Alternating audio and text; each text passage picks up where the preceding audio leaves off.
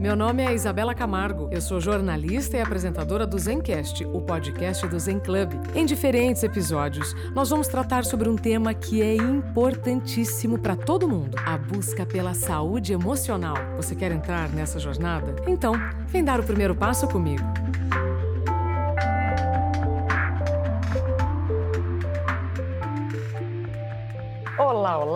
Muito bom dia, seja bem-vindo, bem-vinda a mais um episódio do Zencast, episódio número 110. E hoje nós vamos falar sobre respirar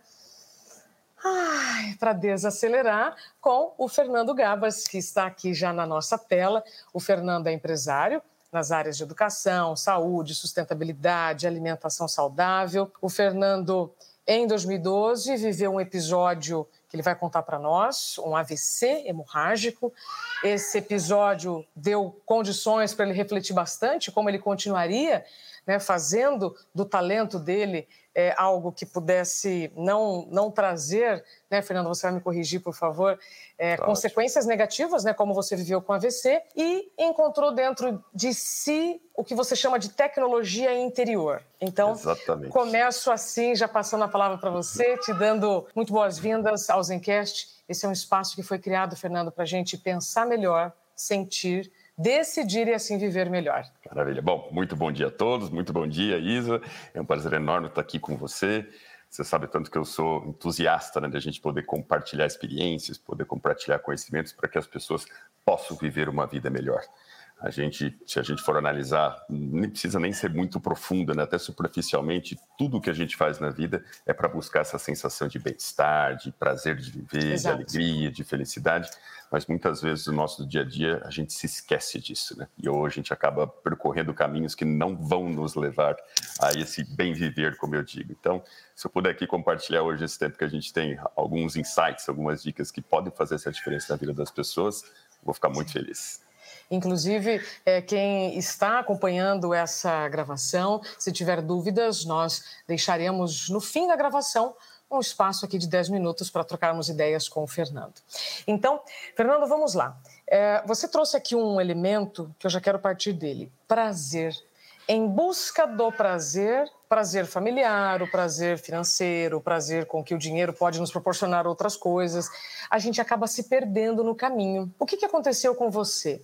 Foi, foi, foi essa busca que te fez viver uma pausa involuntária como um AVC? No meu caso, Isa, eu acho que isso vai se aplicar para muitas e muitas pessoas que, principalmente nos dias de hoje, né, com a rotina bem insana que a gente experiencia, a minha vida era uma vida aparentemente padrão. Né? Eu fui uma pessoa que sempre gostei de estudar, passei em boas faculdades, comecei a trabalhar muito cedo, consegui minha independência financeira muito cedo, mas em todos esses momentos, Isa, eu estava sempre buscando algo que viesse depois. Então minha vida era aquela correria aquela, a, aquela turbulência interna e externa, sempre no sentido de falar qual é o próximo passo, qual é a próxima conquista, o que, que eu vou fazer agora, e sempre com um viés de negatividade, né, que é próprio de uma mente uhum. não equilibrada, não treinada, sempre preocupado com o que poderia acontecer, sempre antevendo possíveis problemas ou remoendo problemas que aconteceram no passado. Então, era uma vida que, apesar de aparentemente quem visse de fora fala assim, poxa, que maravilha, uma pessoa uh, nova, jovem, saudável, família,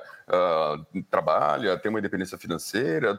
Aparentemente era tudo que eu sonhava quando era criança. Mas, ao mesmo tempo, a experiência interna dentro de mim era essa experiência de total turbulência, de total ansiedade. Isso acabou levando a crises de pânico, ah, de medo, de preocupação exagerada, aquela ansiedade com dificuldade de dormir, dificuldade de ter um momento de parada e de realmente sentir esse prazer pela vida. Não esse prazer hedônico, né, que é essa coisa que a pessoa fica correndo que nem atrás do rabo, que nem louco para buscar alguma sensação de prazer. Não isso. É aquele prazer estável, né? aquele prazer, uhum. todo mundo sabe o que é, aquela coisa daquela segurança interna, daquele prazer pela vida, daquele sentimento de falar, puxa, tá tudo bem, estou super agradecido pela vida, estou em paz. Né? Isso eu experienciava muito pouco na minha vida.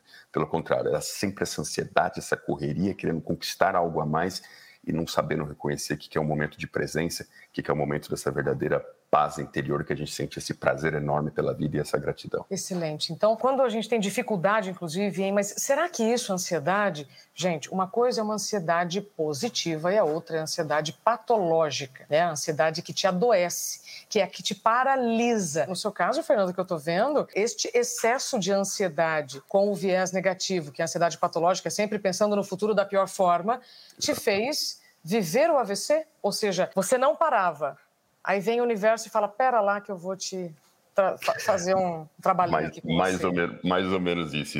Eu até brinco, né, que o que foi naquele momento talvez a experiência mais traumática, a pior Sim. experiência da minha vida, porque puxa, imagina, eu morava nos Estados Unidos, então tinha acabado de me mudar, um país estranho, né, não tinha tantos amigos, estava longe de família, de repente me deparo estando num hospital, numa maca, saindo daquela da ressonância lá que eles fazem para ver o que tinha acontecido, e o, o residente olha para mim e fala, olha, você acabou de ter uma ruptura do aneurisma, um AVC, mas aguenta firme que talvez você tenha chance de sobreviver. Então, Nossa, nessas então palavras, assim... eu fui informado do, do, do meu caso. Né? Talvez você tenha chance de sobreviver.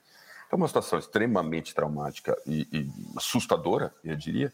Isso acabou se transformando depois, com o passar do tempo, numa experiência que eu tenho uma profunda gratidão. Porque graças à experiência, eu tive a oportunidade de repensar totalmente minha vida e buscar coisas que de fato fazem a diferença. E o problema é que até então eu buscava todas essas coisas fora de mim. Eu buscava isso em conquistas materiais, em sucesso, em coisas que aconteciam fora. Mas nunca ninguém vai encontrar essa paz interior, essa felicidade, esse prazer pela vida que acontece dentro, fora. Não vai encontrar, só vai encontrar isso dentro de si. Então, hoje eu sou extremamente agradecido de ter passado por essa experiência totalmente traumática, mas que me despertou para uma nova possibilidade de vida, uma nova forma de viver, uma forma que a gente consegue ter muito mais esse prazer verdadeiro pela vida, sem abrir mão de absolutamente nada. Isso que é o mais bacana. É isso que eu quero saber. O seu AVC foi o meu burnout e que pode é, estar acontecendo aqui com muitas pessoas que estão nos ouvindo, ou se ainda não, tomara que não, mas pode é, estar sinalizando né, as dores pelo corpo. O que, que você sentia, Fernando, que você negligenciava antes de ter o AVC? Você consegue ter essa clareza? Consigo, consigo perfeitamente. E curioso que no momento eu sabia que algo estava errado, mas até ah. por esse ah. condicionamento que a gente tem, de que, ah, não, ah, vamos tocando a vida, a gente não para para prestar atenção. Então talvez aqui já esteja uma dica extremamente importante, né? Nosso corpo fala, ele grita, ele não fala. Se a gente parar para prestar atenção no que está acontecendo dentro de cada um, física e emocionalmente, a gente vai saber o que está errado. Porque do mesmo jeito que a dor física sinaliza que algo não está bem no seu corpo físico, é um indicativo, ela não é ruim a dor, ela é um indicativo que você precisa mudar alguma coisa, que algo não está funcionando bem. Da mesma maneira, a dor emocional, ela sinaliza que algo não está bem com a sua mente. É um indicativo. Então, quando eu passava a ter essas crises de ansiedade, ou uma crise de pânico, ou esse momento de oscila, né? Às vezes você está totalmente naquela atividade da ansiedade, aquela loucura, por outros momentos você está naquela parte mais passiva, né? Que você perde o interesse pela vida, você está meio triste, está meio deprê, você já não está mais ah, meio desistindo da vida por alguns momentos. Então, todos esses aspectos, que são aspectos emocionais mentais, eles são indicativos muito fortes. E eu sentia isso. E eu até acho que por esse excesso de ansiedade, esse excesso dessa tensão e essa correria interna, provavelmente eu devia ter algum aneurisma de má formação, mas nessa crise, algum aumento de pressão, alguma coisa assim, acabou rompendo e aconteceu o que aconteceu. Muito bem. Fernando, quando você fala, ah, eu sentia que tinha algo que não estava bem, você estava mais irritado? Me, me, dá assim um o exemplo. Meu, o, meu, o meu principal ponto era essa ansiedade exagerada que às tá. vezes evoluía até para um desespero. Esse, então, aquela coisa, aquela preocupação de falar, puxa, vou morrer, vou ter alguma coisa, uh, algo não está certo. Então, essas preocupações, essas ansiedades exageradas, esse descontrole, um desequilíbrio interno, que por vezes ia para esse lado mais ativo, né? E por vezes para um lado até mais passivo de falar, puxa, eu vou desistir da vida, não está dando nada certo, não está legal, que você perde o interesse pela própria vida. Então, os meus principais sintomas eram, eram esses, eram sintomas emocionais, mas que, claro, que reflete no físico, né? Todo mundo sabe que corpo e mente é uma coisa só, totalmente conectado. Cada vez que você tem uma crise, por exemplo, como essas, né, ou uma crise de raiva intensa, o sistema imunológico ele fica totalmente depletado, você fica totalmente incapaz de se defender contra qualquer agressão, teu cérebro não funciona bem, você fica muito mais limitado do ponto de vista de, de percepção, de visão, de inteligência, inclusive. Então é algo que a gente tem que prestar atenção. Não é normal viver nesse desequilíbrio, não precisa viver assim. Não culpe as situações externas somente por isso. Tudo acontece dentro de você. E é possível sim você retomar esse equilíbrio, você conseguir encontrar essa estabilidade dentro de você, para que aí você consiga desempenhar suas atividades, talvez de uma maneira até muito mais eficiente, com muito mais produtividade. A vida do Fernando, a vida profissional do Fernando começou com quantos anos? Eu, meu primeiro trabalho, eu brinco que eu tinha nove anos de idade, porque eu queria tá. uma bola de futebol e eu não tinha essa bola de futebol. E aí tinha um colega meu na minha, na minha sala de aula, que o pai dele era técnico do time da cidade, e eu lembro que eu fui dar umas aulas particulares para ele com nove anos, aula de matemática para ele poder passar nas provas, que ele estava com dificuldade, e me pagou com uma bola. Meu pai dele devia ter centenas de bolas, né? era técnico do time. Perfeito. Eu sempre, eu sempre trabalhei desde cedo, mas Perfeito. aí estudei, agora um trabalho mais formal, eu comecei no segundo ano de faculdade. Eu estudava, uh, era, faculdade era período integral, mas eu fiz GV, Administração de Empresas na GV, era período integral, mas tinha algumas janelas. E eu nessas janelas, até porque eu queria ganhar alguma coisa, eu aproveitei e tapava essas janelas como trabalho, fazia um estágio. E comecei a trabalhar muito cedo, né? Então, nesse trabalho formal, desde os 18 anos de idade, já comecei a trabalhar. Consegui um sucesso super cedo e sempre tive essa ênfase né, de empreendedor, dessa característica de empreendedor, de desenvolver coisas, de fazer coisas e construir coisas. Perfeito. Aí você começou a trabalhar muito cedo, estudou bastante, começou a trabalhar bastante, alcançou o que você queria, mas aí com esse medo do e agora? Preciso fazer mais? E qual vai ser o próximo passo? Veio o AVC. Agora me conta o caminho de volta. O que, que você então aí aprendeu, né, para é, transmitir para quem está vivendo né, uma situação ou semelhante ou, ou, está no caminho de uma situação que pode ser prevenida, para que você não tenha que viver nenhuma pausa involuntária. O principal aspecto, Isa, que eu acho que deveria ser matéria curricular das escolas, né? infelizmente ainda não é, talvez um dia seja, a gente até tem um movimento nesse sentido de levar esse tipo de educação para as escolas. Você conhece um pouco das minhas ações sociais né, e ações nessa área de educação, mas o principal fator que eu atribuo é o desconhecimento das pessoas do que é essa tal de mente. O que, que são os pensamentos? O que, que são as emoções? Como isso funciona? Qual é a ligação dos seus pensamentos, das suas emoções com o seu próprio corpo, com a sua própria fisiologia? Como funciona esse sistema nervoso autônomo, né, que controla mais de 95% das funções do seu corpo? E como o nome diz, é algo que funciona autonomicamente, não é algo que você tem uma interferência direta nisso. Como que isso interfere no seu organismo? como que isso interfere nos padrões de pensamentos, como fazer para você não se deixar levar e contaminar por esse turbilhão de pensamentos que inundam nossa mente e que a gente não tem nenhum controle, a gente se envolve, isso acaba causando uma série de distúrbios emocionais. Então, esse desconhecimento que eu tinha, que como eu disse, infelizmente não é ensinado nas escolas, foi meu primeiro caminho. Primeiro caminho foi, eu preciso entender o que, que acontece dentro de mim, né? Por que, que eu experiencio tudo isso que eu estou experienciando? É, eu acho que é algo assim essencial para as pessoas entenderem. E nesse caminho de todos esses estudos de entender o que eu chamo dessa tecnologia interior, né, afinal de contas é uma tecnologia poderosíssima que a gente tem à nossa disposição, eu acabei tendo muita sorte de fazer cursos, de ter experiências, de conhecer pessoas, conhecer professores, conhecer hum, pesquisadores que puderam me mostrar exatamente como tudo isso funciona e como fazer para aproveitar ao máximo essa tecnologia interior para que a gente consiga essa vida que a gente sempre deseja. Né? E nesse processo tem uma coisa muito interessante, a gente, sei que a gente vai se aprofundar nisso daqui a pouco, mas só para concluir meu raciocínio aqui, uhum. um aspecto muito interessante que as pessoas desconhecem é que a, a comunicação que acontece no seu corpo como um todo, ela é 90% afluente ao cérebro que eu quero dizer com isso? As pessoas são educadas, né? nossa educação privilegia isso, para achar que nós somos um cérebro, né? nós somos uma mente, mais especificamente ainda o hemisfério cerebral esquerdo, que é a parte mais lógica, mais racional. E a gente vive assim, e a gente despreza o nosso corpo, a gente despreza as sensações que acontecem, despreza a fisiologia como todo. A gente acabou de falar agora, a gente não sabe nem ler o que está acontecendo dentro da gente, né? Muitas vezes fisicamente nem emocionalmente. E aí o interessante é que o nosso corpo e mente, como ele é totalmente integrado, uma coisa ligada com a outra, a comunicação vem do corpo para a mente. E não o contrário, do cérebro para o corpo. Como assim? Então, isso é algo super interessante. Tem um nervo que chama nervo vago, né? hoje já tem inúmeras pesquisas sobre isso, mostrando até outras características desse funcionamento, que ele, como se fosse captasse as sensações que você está experienciando, e essas sensações ele envia sinais ao cérebro, tem um marcador, inclusive, no coração que identifica esses sinais, que é chamado de uh, índice de variabilidade cardíaca. É, é, como, é o ritmo do seu coração, não é o batimento em si, é o ritmo dos batimentos, como se fosse o intervalo entre os batimentos cardíacos. A coerência. Que é, hoje, o nome que se dá isso é uma coerência cardíaca. O que, que acontece? O teu corpo manda sinais para o teu cérebro, mais especificamente para a central das emoções do cérebro. Né? Quem gosta dos nomes técnicos é o sistema límbico, que é chamado.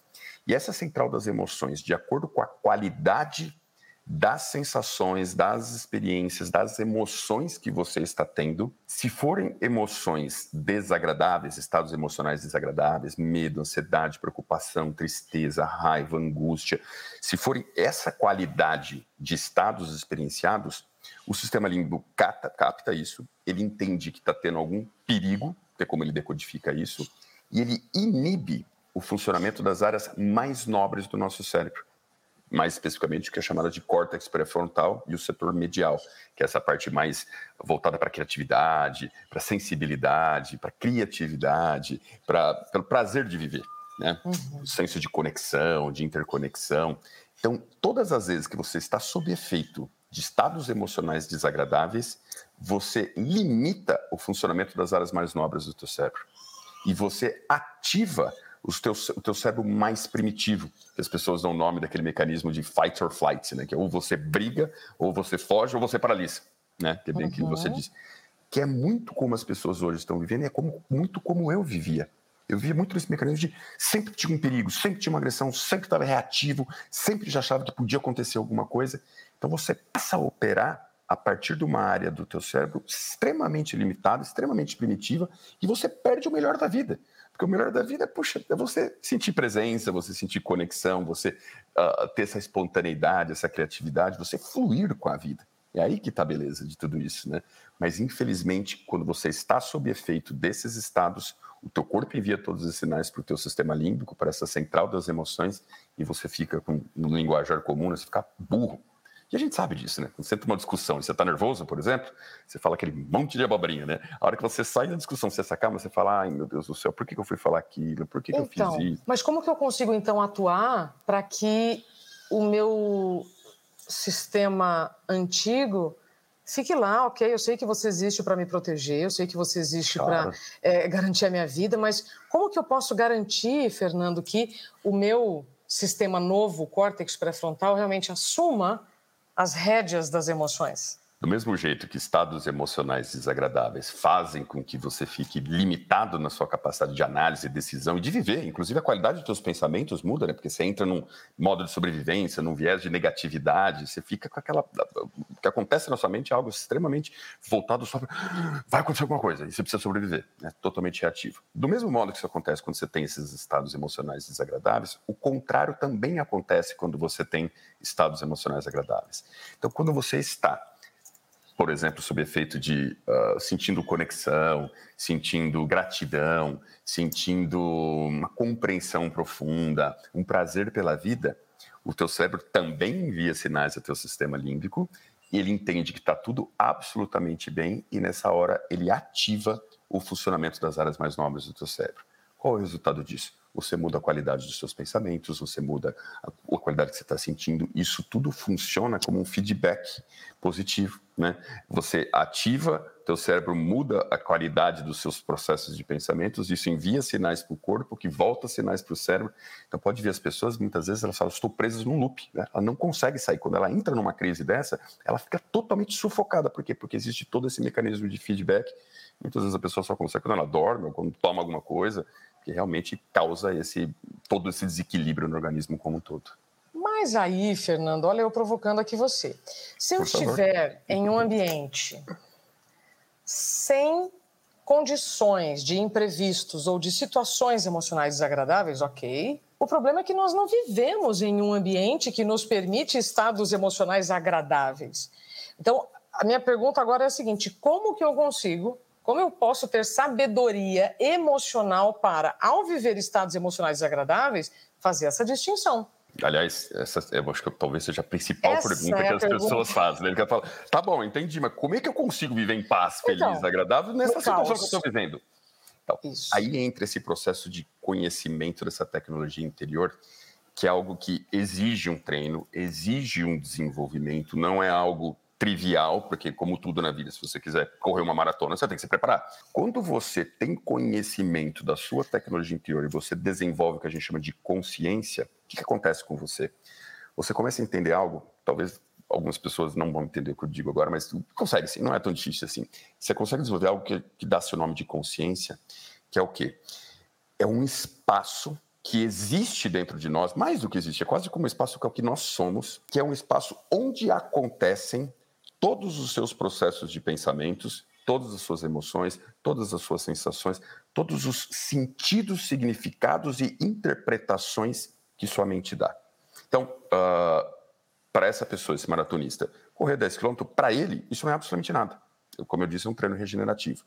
O que para algumas pessoas é um ambiente extremamente agressivo, hostil, uh, maléfico, qualquer coisa desse tipo, se você tem esse preparo dentro de você para reconhecer essa consciência que você é, você naturalmente se cria uma distância dessas interpretações da sua mente, desses significados que sua mente dá de esse é um ambiente hostil, esse é um ambiente agradável, e você encontra dentro de você essa segurança e essa estabilidade, porque num ambiente ruim, por exemplo, o que você faz? Você tem total tranquilidade de falar, puxa, não me afeta, mas eu não preciso fazer parte disso. Você simplesmente se retira e vai buscar outra coisa na sua vida.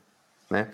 Então, você passa a não mais se envolver e sofrer com esses processos de pensamento que você fica falando assim, puxa, isso é, isso é hostil, isso é, minha vida é uma loucura, minha vida é um caos, porque eu tenho que fazer muita coisa, porque a pressão é muito grande, porque esse meu chefe é um idiota, porque esse meu colega de trabalho é um sacana. Tudo isso, para algumas pessoas, quando ela desenvolve esse equilíbrio interior, ela olha, ela reconhece tudo isso, ela até percebe que a mente está dando, reconhece, ela até percebe que a mente está dando todo esse significado, eu falo, eu não preciso me abalar por isso, porque dentro de mim eu tenho essa estabilidade, eu tenho essa segurança e ela tem liberdade para agir. Se tiver que ficar nesse lugar, ela até fica, mas ela não mais se incomoda.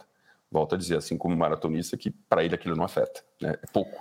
Uma pessoa estável, que tem essa resiliência e já reconheceu que existe uma consciência que é muito mais do que a mente e que ela não é a mente, nem precisa acreditar em tudo isso, ela consegue ter essa capacidade, esse preparo para, independente da sua situação externa, ela encontrar esse equilíbrio interno. Agora, a segunda pergunta, que a primeira valia um milhão, né? Agora a segunda, que vale dois milhões, é a seguinte: então, como que eu me preparo? Como que eu treino a minha. Como que eu calibro a minha tecnologia interior? Aterrissando aqui um outro exemplo, vamos usar aqui um exemplo que todo mundo vive, que é a cobrança. Ninguém gosta de cobrança. Ninguém Não. gosta de ser cobrado. Então vai depender dessa calibração interior, Fernando, Exato. de eu explodir ou beleza, você está cobrando, você está no seu direito, né? E aí eu tenho o meu direito de dizer que, que condições que eu vou ter para entregar, é isso? Quer ver como é isso? Pensa o seguinte: você citou um caso de cobrança, obviamente ninguém gosta de cobrança, vou citar um caso mais desagradável ainda: furar o pneu do carro. Você está tá. ali andando, você tem um compromisso, bumba, fura o pneu do seu carro. Ninguém gosta dessa experiência. Muito provavelmente, se uma pessoa ela já está meio depletada desse equilíbrio interior, se ela está na rua e fura o pneu do carro, ela vai xingar o universo nessa hora né? Ela vai ficar totalmente revoltada, brava, tudo aquilo. Mas vamos dizer que essa mesma pessoa, duas horas antes, tenha descoberto que ela acabou de ganhar na Mega Sena. Ela acabou de ganhar lá, sei lá, 50 milhões de reais. Acabou de descobrir. E aí ela sai na rua, fura o pneu do carro. Você acha que ela vai se abalar? Não. Ah, encosta num posto aí, o cara troca depois para mim, tá tudo bem. Por quê? Porque ela, dentro dela, ela tá em total paz ela está em total equilíbrio. Esse é aquele típico exemplo, né? Acontece uma coisa ruim, outras podem acontecer. Acontece uma coisa boa, outras coisas boas podem acontecer. Ou você pode quebrar esse ciclo. Pode acontecer uma coisa ruim e você, com essa consciência da sua tecnologia interior, calibrando as emoções, acontecer uma coisa ruim, bloqueia. Ok, eu já, eu já entendi. Hum, isso aqui aconteceu que é para me chamar a atenção. Então, não vou deixar outras coisas ruins acontecerem. É isso, Fernando? É por aí, né? Assim, é, por aí. Até, é, não, é, é, bem isso, mas eu até queria comentar de um ponto que vai até um, um, um, um grau além disso tudo, né? Porque, claro que existe essa questão de, dentro do ser humano, essa riqueza de experiências, sensações, uhum. estados emocionais, emoções e pensamentos. O ponto não é você não ter ansiedade, o ponto não é você não ter Isso. medo, ou não ter preocupação, ou não ter raiva, ou não ter irritação, ou não ter tristeza. Todas essas emoções, elas existem e elas são totalmente naturais. Eu diria até que elas são algoritmos programados no nosso cérebro, vindos da própria seleção natural, que te ajudam a sobreviver. Se a gente não tivesse medo, muito provavelmente a gente não estaria vivo hoje. Né? Ele está totalmente associado ao instinto de sobrevivência e de preservação da espécie. Se você não tivesse esses estados emocionais, esses algoritmos acontecendo, você talvez a sua vida não teria nem riqueza de, de prazer, porque desse contraste dessa riqueza das experiências que acaba saindo toda a beleza da vida. Qual é o meu ponto, Isa? O meu ponto é a gente conseguir treinar, preparar, desenvolver nossas consciências.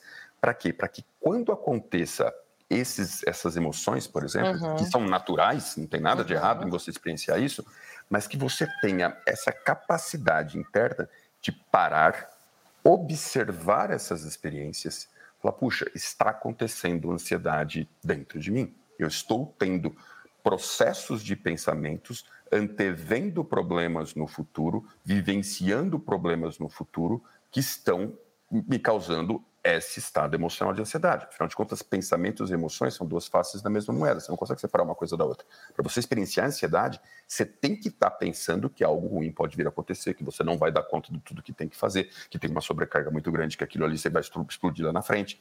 Então, quando você percebe que a ansiedade ela é simplesmente resultado desses processos de pensamentos antevendo o futuro, problemas no futuro, coisas que você não vai dar conta e etc., se você tiver essa consciência de parar e observar isso e não se identificar com isso, na mesma hora aquilo se dissolve.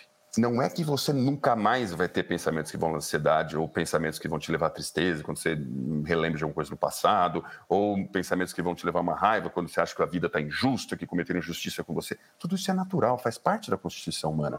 A diferença está em você se identificar com isso, se envolver com isso, acreditar piamente nisso como se fosse uma verdade suprema absoluta e passar a viver a partir desses processos de pensamentos caóticos e esses estados emocionais desagradáveis, que é o que acontece com as pessoas. Elas se envolvem, elas acreditam de repente o que era uma ela viu no jornal, por exemplo, que vai ter um corte de empregos no setor que ela atua. Ela começa, meu Deus do céu, eu acho que eu vou perder meu emprego. Minha empresa, eu ouvi dizer mesmo que eles estão fazendo corte. E aí, se eu fizer corte, eu vou ficar sem dinheiro, como eu vou fazer? Eu não vou conseguir pagar plano de saúde. E se eu ficar doente, como é que eu vou conseguir pagar contra o hospital? Porque o sistema público dele não está funcionando. E meu filho que está na escola, vou ter que tirar meu filho da escola. O carro que eu acabei de comprar, estou pagando a pena parcela, não vou ter carro. Meu Deus do céu, minha vida acabou. Ele só viu uma notícia na televisão que pode ser que tenha um corte de emprego. Ele não sabe se isso é verdade. Ele não sabe se vai acontecer com ele, ele não sabe nada. Mas ele vive essa vida psicológica porque ele se envolve com esses processos de pensamentos, ele acredita em tudo isso. Então, minha dica, que é o que aconteceu comigo e isso. milhares e milhares de pessoas que eu conheço, as pessoas precisam começar a desenvolver essa tecnologia dentro delas. Precisam começar a entender o que é a mente, o que são os pensamentos, o que são as emoções e como você pode viver em paz com tudo isso. Porque faz parte de você. A única maneira de a pessoa viver em paz verdadeiramente, isso eu posso afirmar por experiência, é essa pessoa desenvolver a consciência dela e ela conseguir criar essa distância da mente e seus conteúdos e ela entender por experiência, não adianta saber disso intelectualmente, ela tem que ter uma experiência. A prática. Entender a prática, uma experiência direta de que ela não é os seus pensamentos, ela não é suas emoções, ela tem pensamentos, ela tem emoções, ela tem sensações, ela tem tudo isso, mas ela não é tudo isso. O que ela é é algo infinitamente maior que Excelente. compreende tudo isso. E a hora que ela começa a viver a vida a partir desse espaço de consciência, essas emoções acontecem, as experiências agradáveis acontecem, mas ela não tem aquilo que eu chamo de síndrome de Deus, né? O desejo mais de controlar todas as coisas. Ela sabe que ela não consegue controlar os fatos externos, ela sabe que ela não consegue controlar o que os outros fazem, e ela sabe que ela consegue controlar o que acontece dentro dela. Quando ela se toca disso, que é o único lugar que ela tem acesso para de fato ter uma vida extraordinária, é dentro dela, e é só aí que ela tem que trabalhar, ela para de querer controlar os outros, controlar a vida, que os fatos sejam diferentes, que as coisas acontecessem de outra forma, que o governo fosse outro, que o marido ou a mulher fosse outro ela para com tudo isso, porque ela entende que os fatos são os fatos, eles acontecem e são resultados de um desenrolar de experiências que provavelmente começou, quando que começou o universo? 13,8 bilhões de anos atrás. Se for descobrir qual é a causa do, que está acontecendo agora, ah, a causa foi um, uma expansão de um átomo há 13,8 bilhões de anos que começou o universo. O homem já foi para a Lua E nós ainda estamos falando de respiração. Pois é. Então, então vamos lá. Nesses últimos 10 minutos que nós temos ainda de prosa, é, para encerrar esse episódio, onde a respiração entra nessa dinâmica da tecnologia interior. Puxa, respiração talvez seja, talvez não, Isa. É certamente, é. é certamente o aspecto menos considerado, mais desprezado pelas pessoas e o aspecto que mais causa benefícios ou malefícios no seu corpo como todo e na sua mente como todo. É, é uma coisa meio óbvia, né? se você for parar para analisar. Quanto tempo a gente fica sem comer? 40 dias, 7 semanas? Não dá para ficar, ninguém morre se ficar sem comer 7 semanas. Quanto tempo você fica sem tomar um líquido? Sete dias, talvez? Mas provavelmente você já vai morrer de desidratação se ficar mais que sete dias. É. Quanto tempo você fica sem respirar? Sete Boa. minutos e você já morre? Né? Qual é a primeira coisa que você faz quando você nasce? Você respira. Né? Você tem né, a respiração da vida, né? o que dá a vida é a própria respiração, te acompanha todos os instantes da sua vida até o último instante da respiração. E até por essa característica dela, as pessoas não conseguem entender como ela influencia seu corpo. Mas quer ver um, um exemplo clássico que todo mundo vai entender aqui? Quando você está, por exemplo, muito medo, em pânico, está totalmente ansioso, com medo que algo aconteça. Como é que é a tua respiração? Observa, ela é curta, curta ela é rápida, ela não é profunda, ela é torácica. Como é que é o contrário, por exemplo, quando você está profunda alegria uma gratidão? O que, que você faz? Você respira fundo, você preenche o teu abdômen, preenche o tórax, preenche as costas. E existem uma série de respirações que as pessoas desconhecem, mas alguns detalhes, por exemplo, Uh, a gente tem um sistema nervoso autônomo que eu comentei que controla 95% das atividades do nosso corpo, né?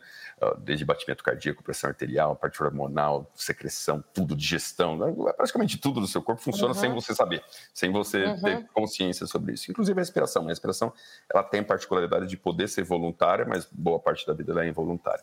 O que acontece? Alguns detalhezinhos de respiração que é super interessante. Todas as vezes que você inspira mais longamente do que você expira, quando a expiração é muito curta, né? Você ativa o sistema nervoso simpático. O que é o sistema nervoso simpático? É uma parte do sistema nervoso autônomo que é responsável pela aceleração do teu organismo. Então, é o que te dá ímpeto, é o que te dá energia, é o que te dá movimento, é o acelerador do seu carro, para a gente traduzir para uma linguagem leiga. O acelerador do seu carro é chamado sistema nervoso simpático. Mas, obviamente, você tem que ter um equilíbrio disso. Então, o seu carro, seu corpo também tem um freio. Qual é o freio do seu carro? É o sistema nervoso parasimpático. E esses dois divisões do teu sistema nervoso autônomo, ele tem que estar em equilíbrio. Porque senão é igual um carro que você pisa no freio e no acelerador ao mesmo tempo que, que vai acontecer? Você não vai a lugar nenhum, você vai desgastar todas as peças, provavelmente você vai quebrar, você não vai conseguir desenvolver velocidade, você não vai chegar em lugar nenhum. Muitas pessoas, por elas estarem desequilibradas no sistema nervoso autônomo delas, simpático e parasimpático, a sensação que elas têm na vida é como um carro que ela fica pisando no acelerador e no freio ao mesmo tempo. Ela anda aos trancos, ela anda uh, sempre com aquela solavancos, ela não consegue ter uma caminhada macia, suave, ela não consegue parar a hora que precisa parar, ela não consegue acelerar a hora que ela precisa acelerar. E a respiração, Isa, talvez seja o item mais importante para você regular essa questão do sistema nervoso simpático parasimpático. Afinal, ele controla 95% do seu corpo. Então, imagina a importância disso estar em equilíbrio. Sim. Por exemplo, algumas dicas de respiração que eu estava dizendo. Todas as vezes que você expira mais curto que você inspira, aquela visão. Você está ativando o teu sistema nervoso simpático. Portanto, você está acelerando o teu organismo. Você está acelerando o teu batimento cardíaco, você está acelerando a tua respiração, você está aumentando a tua pressão arterial, você está aumentando a atividade cerebral. E o contrário é verdadeiro. Todas as vezes que você expira mais longamente do que você inspira, você ativa o sistema nervoso parasimpático. Então, coisa simples está nervoso, está ansioso. Inspira em quatro, por exemplo, e expira em oito, e faça isso durante três minutos. Você já vai sentir que dá aquela acalmada, dá aquela estabilizada. Então, isso é um aspecto fundamental. Um outro aspecto fundamental, respirar pela boca ativa o sistema nervoso simpático. Então, você acelera também. A pessoa está ansiosa e está respirando pela boca, só atrapalha, só piora e muito. Então, a respiração, ela tem que ser pelas narinas, você tem que respirar pelo nariz, que é onde você ajuda a equilibrar o seu corpo como um todo. E também pelo nariz o ar entra mais filtrado. Totalmente, ele entra aquecido, ele entra filtrado, Exato. libera uma substância que é chamada de óxido nítrico, todas as vezes que você respira pelo nariz, que é vasodilatadora, ela tem influências benéficas no sistema cardiovascular, uma série de benefícios para o organismo esse óxido nítrico, ele só é liberado se você inspirar pelo nariz, pela boca ele não libera. Então, é fundamental em vários outros aspectos. Quem mais, por exemplo, de respiração que existe? Respiração deve ser sempre, procurar ser rítmica, né? lenta, profunda e completa. O que é uma respiração lenta, profunda e completa? Você respira pelo abdômen e você respira pelo tórax e esse ar até vai até para suas costas.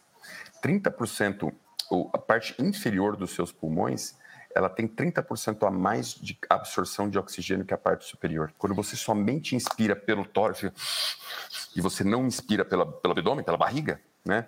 você está desprezando a maior capacidade de absorver oxigênio do seu organismo. Todo mundo sabe da importância do oxigênio para a sua vida, né? faz todas as trocas, gasosas, geração de energia. E assim, eu poderia falar aqui uma hora sobre isso. Não, não, totalmente. Mas, assim, então, é... olha, aproveitando então esses últimos dois minutos, vamos fazer para quem está nos ouvindo, eu queria que você então transmitisse para nós, em 30 segundos, o que eu posso fazer no meu dia. Que, como eu já te falei, ir para o mosteiro, lindo, mas não, eu quero não é esse é estado, dia.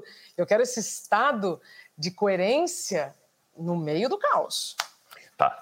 30 segundos, eu te garanto que você botar isso em prática, qualquer um que estiver nos ouvindo aqui, coloca isso em prática, vai sentir uma diferença brutal na vida. O que, que você vai fazer? Todas as vezes que você perceber que está sob efeito de estados emocionais desagradáveis, qualquer que seja, raiva, angústia, tristeza, irritação, mágoa, implicância, qualquer coisa que seja, dos mais simples aos mais complexos, você vai parar nessa hora. Amarra um barbantinho no dedo, você vai parar nessa hora. Você vai fazer uma série de respirações lentas, profundas, rítmicas e completas pelo nariz. Então você inspira pelo nariz completo, expira pelo nariz completo. Completo é sente o abdômen dilatado, depois o tórax, depois as costas, depois esvazia as costas, esvazia o tórax, esvazia o abdômen. E nessa hora você vai trazer à sua mente memórias, podem ser até inventadas, para o cérebro ele não diferencia de experiências agradáveis que você teve na sua vida. Experiências de conexão com alguém, experiências de amor, experiências de engraçadas, você deu risada, experiências de gratidão, experiências de compaixão. Traga sua memória nessa hora experiências extremamente agradáveis. Traga uma pessoa querida, seu filho, seu cachorro, seu pai, quem quer que seja. Traga isso à sua memória e vivencie isso enquanto você faz essa respiração profunda. O que, que acontece? Na mesma hora, lembra que eu falei dos sinais do corpo para o cérebro? A qualidade dos sinais vai mudar, teu sistema nervoso autônomo se equilibra pelas respirações profundas, você passa a experienciar uma coerência cardíaca muito grande, que vai dar toda essa capacidade de você sair desse loop, desse viés de negatividade, dessa coisa do medo, do desespero que muitas vezes a gente se depara. Aprenda a parar todos os. Preferencialmente faça isso de hora em hora, mas talvez seja muito. Todas as vezes você perceber que você está sob efeito de algo que está tomando conta de você, que você está ficando irritado, bravo, triste, preocupado, qualquer coisa que seja, para. Respira profundamente e traga essas experiências à sua mente. Você vai perceber que na hora teu estado muda, muda a qualidade dos seus pensamentos, você passa a ver a vida de outra forma e certamente vai aumentar a tua inteligência, vai aumentar a tua capacidade, tudo melhor. Não subestimem, gente, isso que o Fernando está dizendo. Esse, a respiração é o motor da vida. Como você respira está totalmente relacionado com como você vive. Fernando, vamos fazer então aqui. Eu tô, tô no escritório. Tá lá aquele corre-corre, eu tô em casa, filho, tá aquela bagunça. Coloco os pés no chão, alinho a coluna. O que, que eu faço? Fecho o olho. Senta, alinha a coluna. Eu, eu, particularmente, eu gosto até de música. Eu tenho muito estímulo cerebral com música. Então, se você gosta de música e faz sentido, coloca uma música gostosa, coloca uma música relaxante de fundo, alguma coisa que te deixe num estado calmo, né? uma coisa que seja compatível com esse estado de equilíbrio e paz interior que você quer ter. Para, fecha os olhos, procure ficar com a coluna ereta, ereta, que ajuda você, inclusive, nessa parte da respiração e o próprio fluxo da energia no seu corpo. Simplesmente pare, comece a fazer uma respiração lenta e profunda. E enquanto você está respirando, você passa a trazer essas experiências agradáveis que você teve na vida. Eu gosto de fazer este olho fechado. Então você pode trazer uma experiência de total conexão com uma pessoa extremamente querida. Pode ser um parceiro ou uma parceira. Pode ser seus filhos ou um amigo. Vivencie essa experiência novamente, como se estivesse acontecendo agora. Enquanto você continua respirando lento e profundamente, você pode até empilhar uma outra experiência agradável, um outro estado emocional, trazendo, por exemplo, uma experiência de gratidão que você sentiu uma profunda gratidão naquele momento, por uma coincidência que aconteceu na vida, ou alguma pessoa fez algo totalmente especial para você. sinta essa gratidão novamente como se estivesse acontecendo agora. Continuando, respirando bem lento e bem profundo. Traga um momento engraçado, divertido. Pode colocar um sorriso no rosto. E vivencie novamente esse momento que você deu muita risada, que você sentiu que a vida era leve, divertida. E continuando respirando, você pode trazer agora uma série de fatos na sua vida que foram muito agradáveis, que foram muito gostosos de vivenciar. Vivencie eles totalmente novamente empilhe tudo isso dentro de você. E a hora que sentir que você está totalmente contagiado por esses estados emocionais positivos, você pode acabar a sua prática. Simples assim. Simples e delicioso, né? Maravilhoso. Lembrei de duas coisas enquanto você estava falando isso que eu vou usar aqui para a gente concluir, Fernando. Quando entra um mosquito ou um pernilongo na casa de todo mundo, o que, que a gente faz? A gente tenta espantar ele. Espantar. É a mesma coisa com um pensamento que todos nós vivemos, né? Um sentimento de desvalorização, viu uma imagem, viveu uma situação, hum, isso não é legal, manda embora. Como é que você vai mandar embora? Perfeito exercício do Fernando, se ancora numa coisa boa. Recente, passada, não importa, né? Quando. Pode ser essa imaginação. Né? Sim. Isso é uma coisa interessante, porque brigar com os pensamentos só fortalece eles. Brigar Exato. com os estados emocionais, você tem que acolher eles. Puxa, tá bom, está acontecendo isso dentro de mim. Ótimo. Não precisa brigar com eles, não precisa acreditar isso. neles, não precisa se envolver com eles. Cultive estados agradáveis dentro de você. Esse é o nosso Perfeito. papel. Perfeito. Então, cultivando estados agradáveis dentro de nós, Fernando, foi muito agradável esse nosso papo. Passou voando. Para encerrar, quem quer continuar te acompanhando ou quer saber mais dos seus cursos, dos seus treinamentos, quais são os caminhos? Acho que o melhor caminho é seguir no Instagram. A página é gabas.fernando. É talvez a melhor maneira de ficar ciente de tudo. A gente tem a nossa empresa na área de educação, que a gente comenta, chama Academia Soul, Soul de Alma. O site é www.academiasoul.com não tem um ponto .br, é só ponto .com.